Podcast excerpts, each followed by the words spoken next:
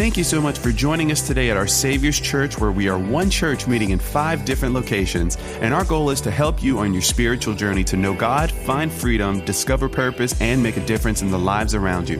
If you'd like to learn more about our Savior's Church or how to get involved, visit us online at oursaviorschurch.com. How many of you are old enough to remember you're sitting there in front of your television, you're eating, now I'm going to get real old, bean dip. Anybody remember bean dip? Come on, that was a forerunner of salsa. That was before Mexicans had figured out how my people could get it in a glass jar. And, and you're sitting there and you're eating and you're just watching maybe a game, and all of a sudden on the TV comes beep.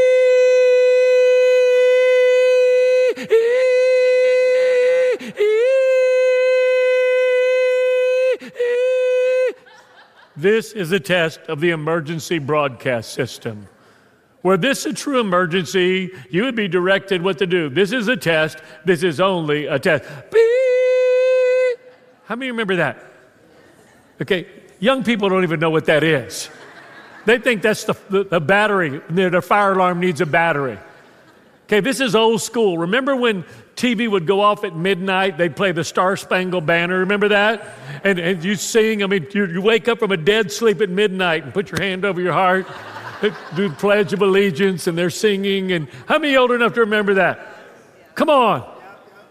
I love old people. I am old people.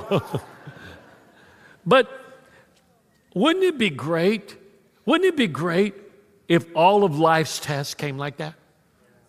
Well, wouldn't it be great if, if, if I mean, you, you just, you're walking through, you know, and all of a sudden you hear beep, your wife's coming home, she's aggravated, things did not go well, her hair fell right after she left the beauty shop, her nails were the wrong color, even though she chose the right color, and she is hacked. And you get up there, and you meet her at the front door with flowers going, Hi, honey, how are you? What do you mean, how am I?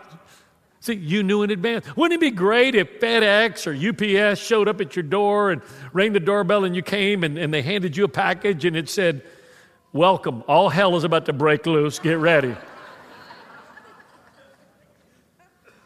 but life's tests and trials don't come that way, do they? We don't get advance warning. Today, in our story, we're going to realize that not only do we not get an advance warning, even Jesus did not get an advance warning. And so, what we're going to see from our story today is how tests come, but we're also going to see how we can respond and how to overcome in life's tests and trials. Someone said either you're in the middle of a trial, you're coming out of a test or a trial, or you're heading into a test or a trial. Guess what that means? Life is a trial. Life is a trial. Our story begins in Luke chapter 4. Previous to this, Jesus, who actually is 30 years old, he's about to be baptized by his first cousin, John the, John the Baptist. And to this point, we actually only know two things about Jesus. Outside of Jesus' birth, which we know a whole lot about, about you know the, the wise men and the angels, and you know Herod wanted to kill him. We, we know about that. The only other thing we actually know about the life of Jesus is the Cajun miracle. When he turned water into not margaritas at La Fonda's wine. Okay? And, and that's all we know. Outside of that, actually, all Jesus ever did was help his dad in his carpentry business so that when he went to his hometown, they didn't say, Hey, there's the kid that turned the water into wine at a wedding. They said, Hey, there's Jesus. He's the He's the carpenter and the carpenter's son. They did my mom and him's back porch. He did a remodel on my cousin's house. They did not know anything divine about him, nothing about the virgin birth, nothing about the miracle. Only thing they identified him as was what he did, not who he was.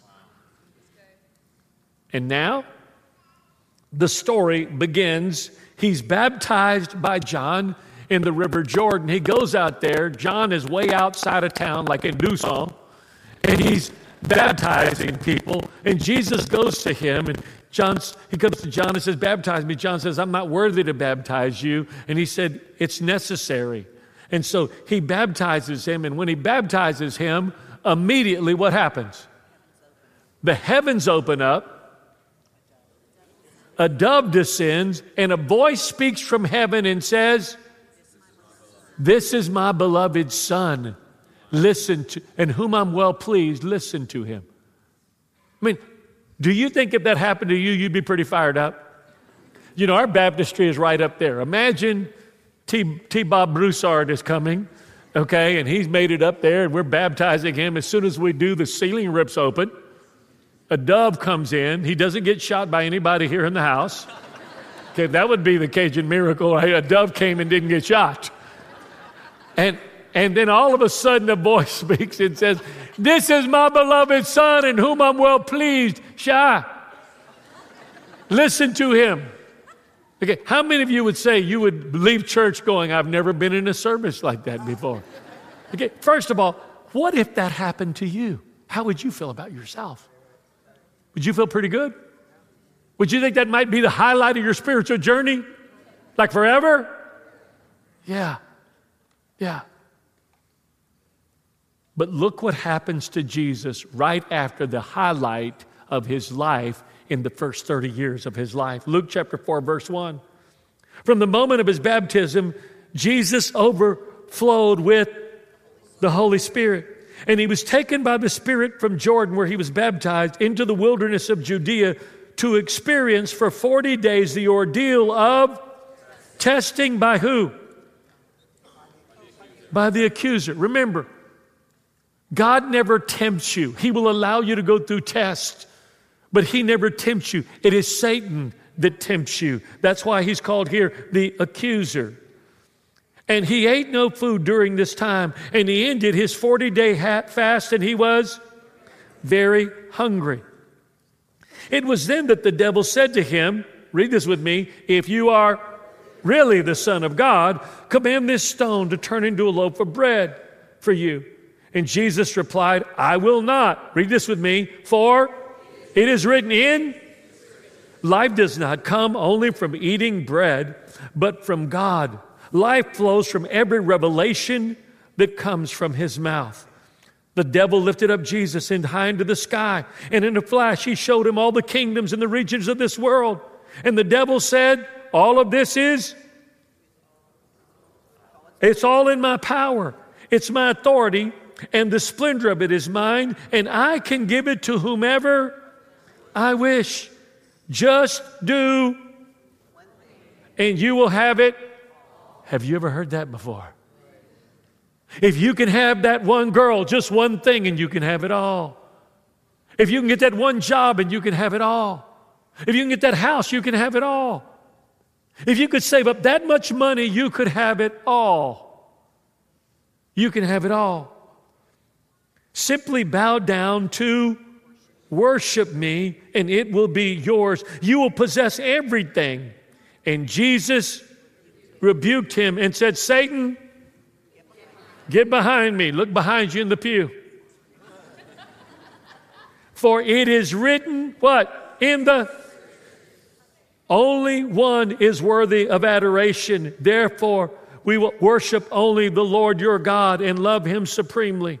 Next, the devil took Jesus to Jerusalem and set him on the highest point of the temple and tempted him, saying, if you're really the Son of God, jump down from all of the people. For it is written in the scriptures God has given angels instruction to protect you from harm. For his angels' hands will hold you up and keep you from hurting even one foot on a stone. And Jesus replied, It is also in the how dare you provoke the Lord your God? That silenced the devil's harassment for the time now, listen to this last part. This is the scariest part in this whole passage. So he retreated until he didn't say, I'm going to leave Jesus alone. He said, Okay, this didn't work. I'll be back at a better time. I, I, remember once struggling in an area of my life, and I was talking to someone who was a spiritual mentor to me, discipling me, and I looked at him and I said, I keep going through this test and I keep, I keep failing. When will this test pass? And they said, The test will pass when you pass the test. Thank you. the test will pass when you pass the test. So, what is temptation? How do we know when it's coming and how can we overcome it? Number one, what is temptation? Number two, how do we know when it's coming? And number three, how can we overcome it? Number one, temptation is Satan's attempt to find an unmet need in your life and get you to meet it in an unhealthy and an ungodly way. Now, let me explain this. Okay, how many of you know we all have weaknesses? Okay, the people that didn't raise your hand, we know what your weakness is. It's telling the truth. Okay, we all have weaknesses, we just have different ones. We all fall into sin when we walk into the flesh, but we fall into different sin. So we're going to do a group confessional by hand raising. Are you ready? So, is there anybody here that you have a short fuse? Yeah. Several people went, You don't even, your fuse is so short you can't even do this. You're just like, All right, you didn't get that? How many of you, life can be good and you can be doing great, and all of a sudden you drive down and someone cuts you off in the road? Huh? And how many of you start waving at them different directions? Yeah. I can't tell you the times that I've been running late to church and I'll be on this road and I'll be behind somebody and they're going slow and I'm going, what is the point?" and I'm, God, you just move these people. I mean, I, I, and I'm just, I mean, you know, I just, you know, you try to, and finally they, they do it, and they pull right into church right in front of me. That's why I don't have a Christian bumper sticker on my car. I'm saved, but my car's not.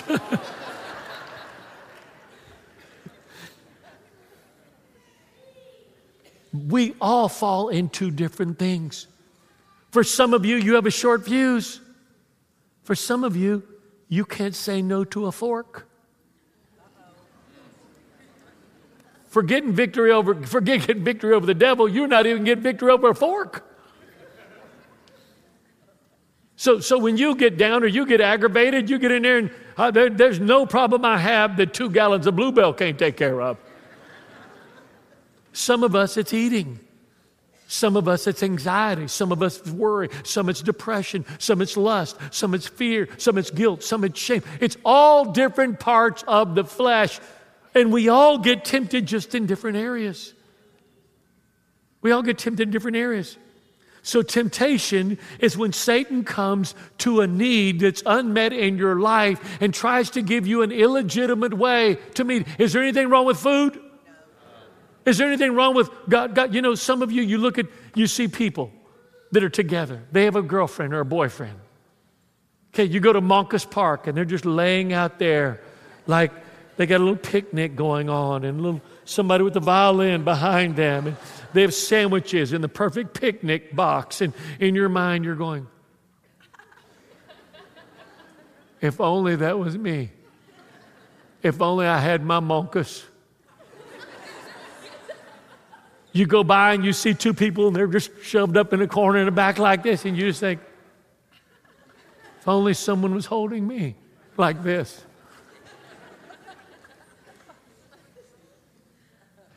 All sin is, is Satan's attempt to get you to meet an illegitimate need. It can be loneliness. Okay? It can be a hunger, a hunger for love, affection, food, euphoria, for drugs or alcohol. It's just an un, untamed Can, can I tell you something? Let, let me say, how many of you here aren't, are, are, are not married? If you're not married, raise your hand.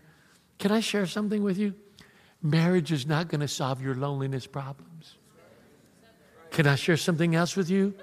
Marriage is not going to solve your lust problems. You don't fight lust with a piece of paper.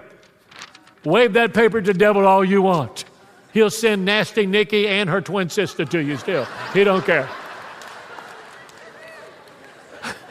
A lady, a lady this morning came. I was greeting people and she looked at me and she goes, Do you know my name? I said, I said, No, no, ma'am. I, I. She goes, You asked me last time. I went, Could you give me the first initial? She said, It's Nikki. And I'm not nasty, Nikki. I said, no, I'm, I'm so sorry. It just came to me. I don't know. If your name's here, Nikki, I'm sorry. Unless it applies to you, and then this is prophetic.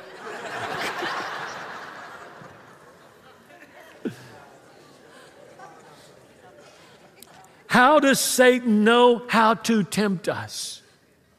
How does he know? Jesus was hungry. Okay, it's obvious he hadn't eaten, so we know. How does the devil know? Do you know the devil is not omniscient, meaning all knowing? He's not omnipresent. He can't be everywhere at one time. So, how does the devil know where to tempt us if he cannot read our mind? Do you know how? We tell him. We tell him. And we show him with our actions. You wonder why you keep falling in the same area? The test will pass when you pass the test.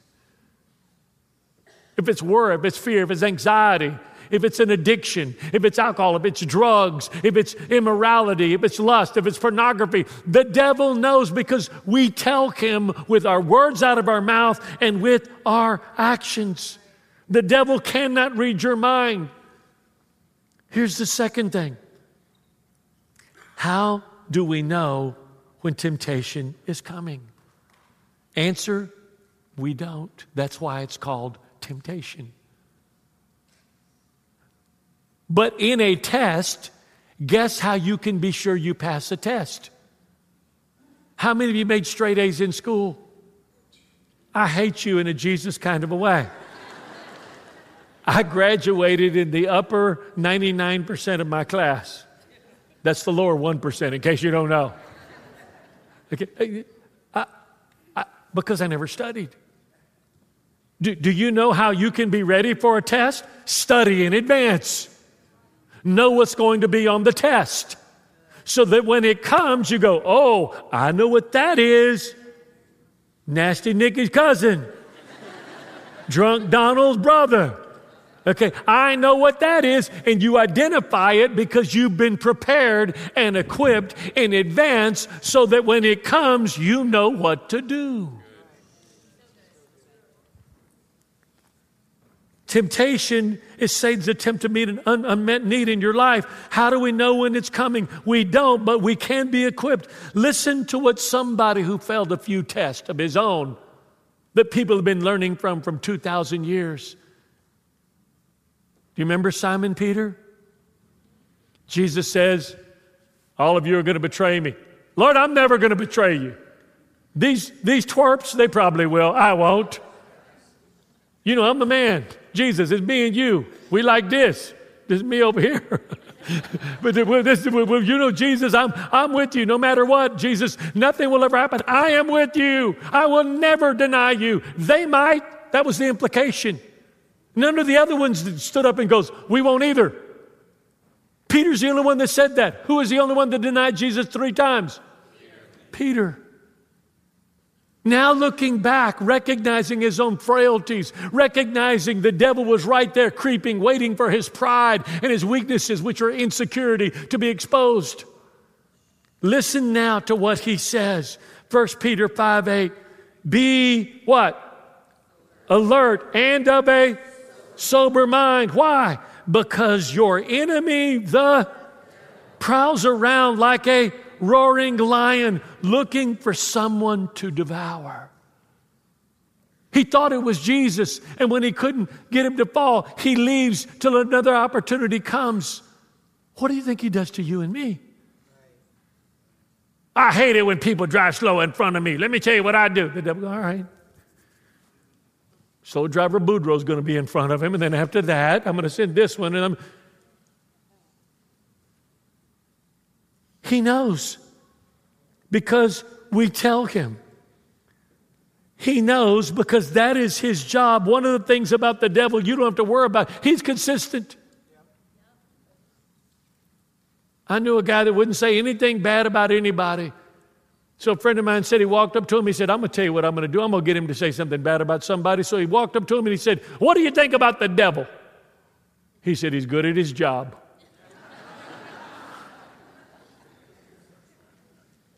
Now, Jesus we can see through his example when his difficult test came, when he was hungry. And the first thing he got tempted with was food. There is a, a term in addiction called halt. Say that with me halt. What do you do when you're hungry, angry, lonely, and tired? And by the way, we say this often. I want to say it again. If you know someone struggling with addiction, we have full time professional addiction specialists that work at our church. Ran a 70 bed treatment center. You're a phone call away and it's all free, always. You pay for it every week when you tithe and give of your offerings. Thank you.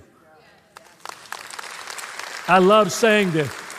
We've helped 200 families who have loved ones in addiction and helped 50 of them be sent off to Teen Challenge for a year to get their lives transformed by the power of Jesus Christ, all because of you. Thank you. So, what do you do when you're hungry, angry, lonely, and tired? What do you do then? Workaholics work, alcoholics drink, foodaholics eat. Anxiety and depression depressionaholics go into anxiety and to depression. That's, that's when you halt. So, how, Pastor, do we overcome temptation? How do we overcome temptation? You've heard me say before what Jesus modeled, Jesus meant. Say that with me. What Jesus modeled, Jesus meant. This story is written in the Bible for you and me so that we can learn how to deal with the devil when he attacks us, so that we can learn how to respond. So now, Jesus is dealing with the devil, and he gives us the actual steps for every one of us of how we should deal with him, knowing first that temptation only comes three ways. Do you know there's only three temptations in the whole world? It started in the Garden of Eden. The apple was good for food, pleasant to the eyes, and desirable to make one wise. Listen to what 1 John 2 says. That's the end of the Bible, right before Revelations. 1 John 2 16. For the world offers only a craving for physical pleasure, number one, a craving for everything we see, okay, lust of the eyes, and pride in our accomplishments, achievements, and possessions. That is the lust of the flesh, the lust of the eyes, and the pride of life. That's exactly what Eve said. The apple is good for food, pleasant to the eyes, and desirable to make one wise. So, how can we overcome temptation? Let's just be real honest a moment. How many of you keep falling at the same test in temptation? Come on, be honest. Be honest. That's okay. That's okay. But Listen, this is a hospital for the hurt, not a palace for the perfect. If you're perfect, this is the wrong church for you. And I keep telling you, if you're surprised to see somebody in church, they're just as surprised to see you. Don't get cocky. Okay, what did Jesus do to overcome the devil? Number one, he was fasting. So, the first thing when you are facing intense test and temptation, fast. What is fasting? Fasting is saying no to all my physical appetites so I can say yes to spiritual appetites. I don't know if you've known this, but they are against each other. They are against each other. And when I fast, what I do is I turn off TV, I turn off social media, I turn off all feeding this to feed on this. Man doesn't live by bread alone, but by the words that come from the mouth of God. That I feed on this. Let me just ask you a simple question. It's a simple one. It's not one to make you feel bad, it's one to challenge you. If you read your Bible, okay, as much as you eat, how spiritually strong would you be? Let me ask it like this If you ate as much as you read, how physically strong would you be? Years ago, I took an NFL uh, player with me to a, a players' conference. That's back when me and Pastor Chris were with the Saints. I was the chaplain of the Saints, I was with the Saints. and this guy had one of the top 10 bodies in the NFL. So we're staying in this room, and we wake up in the morning at this Hilton Hotel in Nashville, where we're at this Christian conference for, for pro athletes. And I look over at him, and he's just ripped. I mean, he just, his muscles have muscles, his pimples have muscles. I mean, he is just, he looks like a cross between me and Pastor Chris. I mean, he is just small. And I looked over at him, I said, Derek, I mean, I just had a dream, man. I had a dream last night. He said, Pastor, what was it? I said, It was about you and me. He goes, It was? I said, Yeah, it was spiritual too. He goes, Tell me what it was. Tell me, Pastor, please tell me. I said, I had a dream that um, we went to bed. And when we woke up in the morning, your spirit looked like your body. And my body looked like my spirit. He goes, What does that mean, Pastor? I said, That means I woke up looking like you and you woke up looking like me.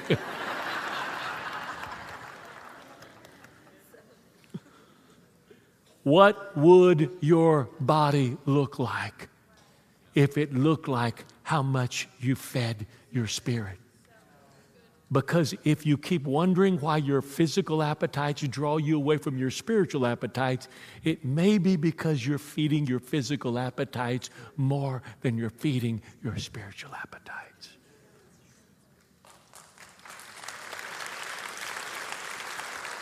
Jesus fasted. Here's the second thing Jesus did He used the Word of God. Every time the devil tempted him, he would say, It is written. The scripture says. The King James says, It's written. It's written. It's written. Say that with me. It is written. Say it again. It is written.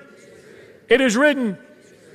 Now, if anybody could have looked at the devil, you and I, because of what Jesus did on the cross, we can look at someone who's demon possessed and go, In the name of Jesus, come out and demons come out of people. Demons come out of people. How many of you believe that's true? Raise your hand. Happened many times and often. Grown men, six three, six five, throwing people, little girls, five one, five two, throwing full grown men left and right, and seeing them in the name of Jesus, demons come out and them free. Many times. So we do that in the name of. Okay, why didn't Jesus just look at the devil and go, I rebuke you in the name of myself? Why didn't he do that? Because what Jesus modeled, Jesus meant. So, what Jesus used against the devil, he was the Word made flesh, but he used the Word against the devil. So, if Jesus used the Word, then you have to use the Word. This isn't a luck charm to sit by your bedstand to keep gris-gris away from you. This isn't a four leaf clover. This is an identity and an instruction manual of how to do warfare. And if you think keeping a real gun without bullets on the side of your bed that you don't know how to operate in will keep a robber from killing you, you're dead wrong. And if you are not equipped with this book right here, look at me. The devil will take you and he will shame you and blame you and guilt you, even though none of that should be happening to you as a born again child of God. Jesus used the word. We, we don't need faith to move mountains, we need faith that can move our mouth. It isn't the word that he was thinking about. It isn't the word that was sitting on his bedstand. It was the word that was in his heart and came out of his mouth. And he quoted that word to the devil because that reminded the devil of who he was. He was created by the word of God, and so he had to yield and submit to the word of God. Proverbs 6:20 says this, "My son, be guided by your father's God-given commandments and instructions, and do not reject the teachings of your mother. Bind them continually upon and in your and tie them around your. We don't need to bind the devil, we need to bind the word to our hearts and then get it coming out of our mouths. Here's the third thing Jesus did. Remember, the devil tried to get him to bow down and worship him. Let me ask you a question. Ha- have you ever felt like you were praying and you couldn't get anywhere? Have you ever felt like you were reading your Bible and you weren't getting anything? I mean, you feel like, Pastor, uh, people tell me, Pastor, I don't feel like my prayers, I feel it's like I'm so far away from God. Have you ever felt that way? Okay. I'm going to give you a sure way of finding God every time. Watch this. I want to read it to you. It's found in John 4 23. But the hour is coming, and now is, when true worshipers will worship the Father in and for the Father is seeking such to worship Him. Look at me. If you can't find God, start worshiping Him, He'll find you. Now, when you say worship, like, like what we had here before, what we were doing before, look at me. How many of you, this, this is the first church you ever came to where people raised their hands that didn't have a question? I mean, if you come here for the first time, you sit here and you go, why does everybody stand up during the whole first part of the service? You later learn it's because we're going to make you sit down so long, you're going to be grateful that you did stand up. Okay, but watch this. And then you start, like, you know, people like, why is the pastor so mean? What do you mean? Got all these people raising their hands and he's not even stopping and answering their questions. And you got some people with two questions. And they're just waving down the pastor. I mean, why doesn't he? And then we stop in between, like in between, and, and they're bowing up here, and they're going, ah, ah, ah, ah. ah. Did she forget the words of the song? Like, like why, why is she doing that? Because we're simply singing and inviting the presence of God here. Look at me. If that bothers you, heaven is going to be hell to you because that's all that's going to happen in heaven. In his presence is fullness of joy and life evermore. I have no greater joy. I stand back at the back. Y'all know that. Shake everybody's hand that I can. I'll kiss a woman on the cheek as long as you know you don't have a mustache. I'll, you know, know all that. But I have no greater joy than to st- stand back in the back and to see this whole church doing this right here. Just doing this right here. Just doing this. Because I realize at that moment that they're not here for me, and they're not here for Pastor Chris, and they're not here for Pastor Joseph, and they're not here for Haley or the women's ministry or Miss Michelle, but they are here for the only one matters, who will always find those who will worship him. Miss Michelle and I are going to go to Israel on Friday. I've never been. And when we talk about worship, we talk about this. We talk about people really worship, they're doing this. Do you know what those people do for worship? Oh, God, we need you. Help! Help, God, help! There is a wall we're going to visit called the Wailing Wall.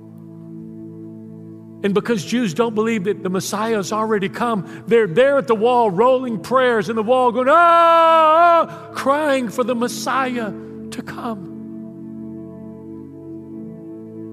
You know, I start every morning, most every morning of my life. I get up early. I'm not going to tell you what time I get up. If you get up before me, you'll get proud. If you get up later than me, you'll get condemned. Okay? I walk into my living room and I go, Alexa, play elevation worship. I love Alexa. She's the only woman that listens to me every time. and she'll start coming on, and I'll just start. And I just start like, like, like this, oh, and I just worship. Can I tell you this? I have never, ever, ever had one moment when I didn't meet God. Why? Because I'm just worshiping, just worshiping. Just, he's looking for me. He's looking. The eyes of the Lord roam to and fro about the world, looking for someone that he can show himself strong on their behalf. God's going, who's going to worship me? Who can I find? Oh, there he is. There he is. Worship.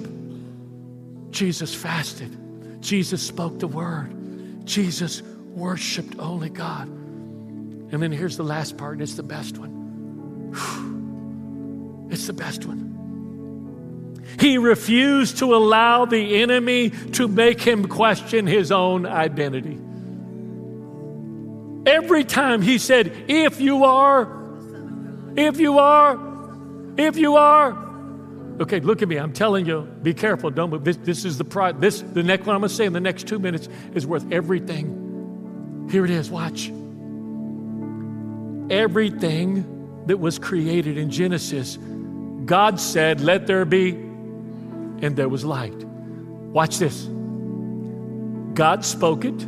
The word went forth, who is named Jesus, and it was created by the Holy Spirit. So it came from through, created by. Do you know what happens when you become a born again Christian? You know who draws you? The Holy Spirit. And you know who He brings you to?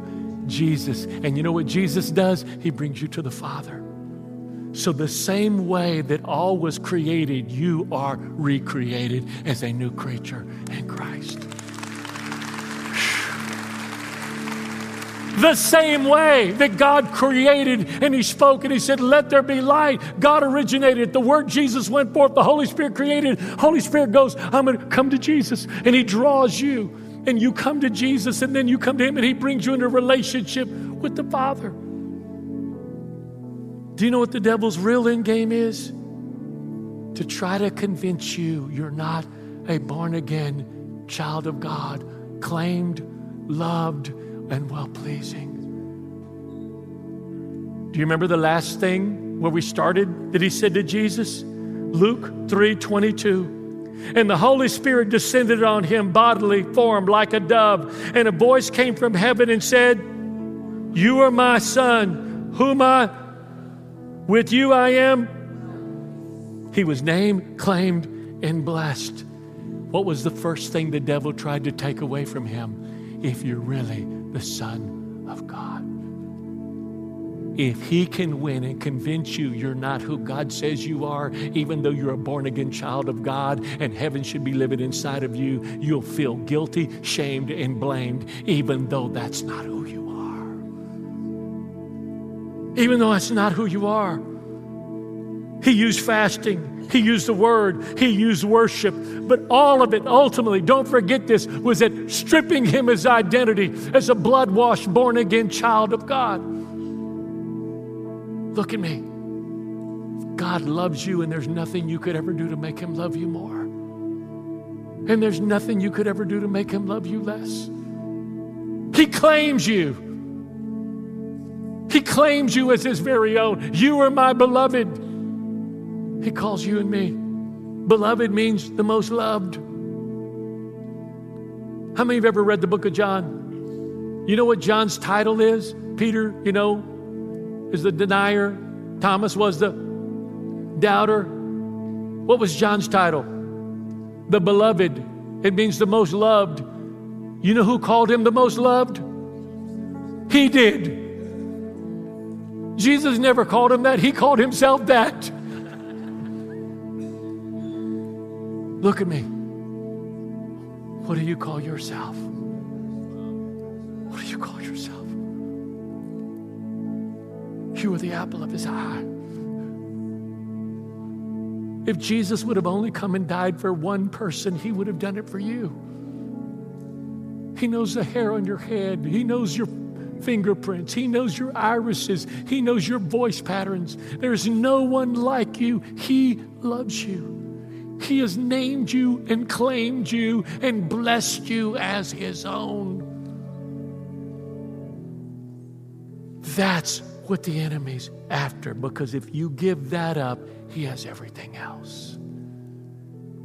You can be a born again child of God and die and go to heaven, but life on earth, the mission is thwarted. You'll never share your faith. You'll never be a light for Christ. You'll never walk in victory. You'll never pass generational blessing onto your children because, in spite of the fact that that's who you are, He has convinced you that's who you're not.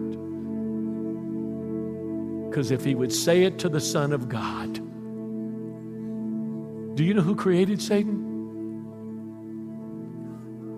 God in Jesus, the person that created. And to that person, he said, You're not who I know you are. And that's exactly what he tries to do to you and me. You're not who I know you are. You're not who I know you are. You're not who I know you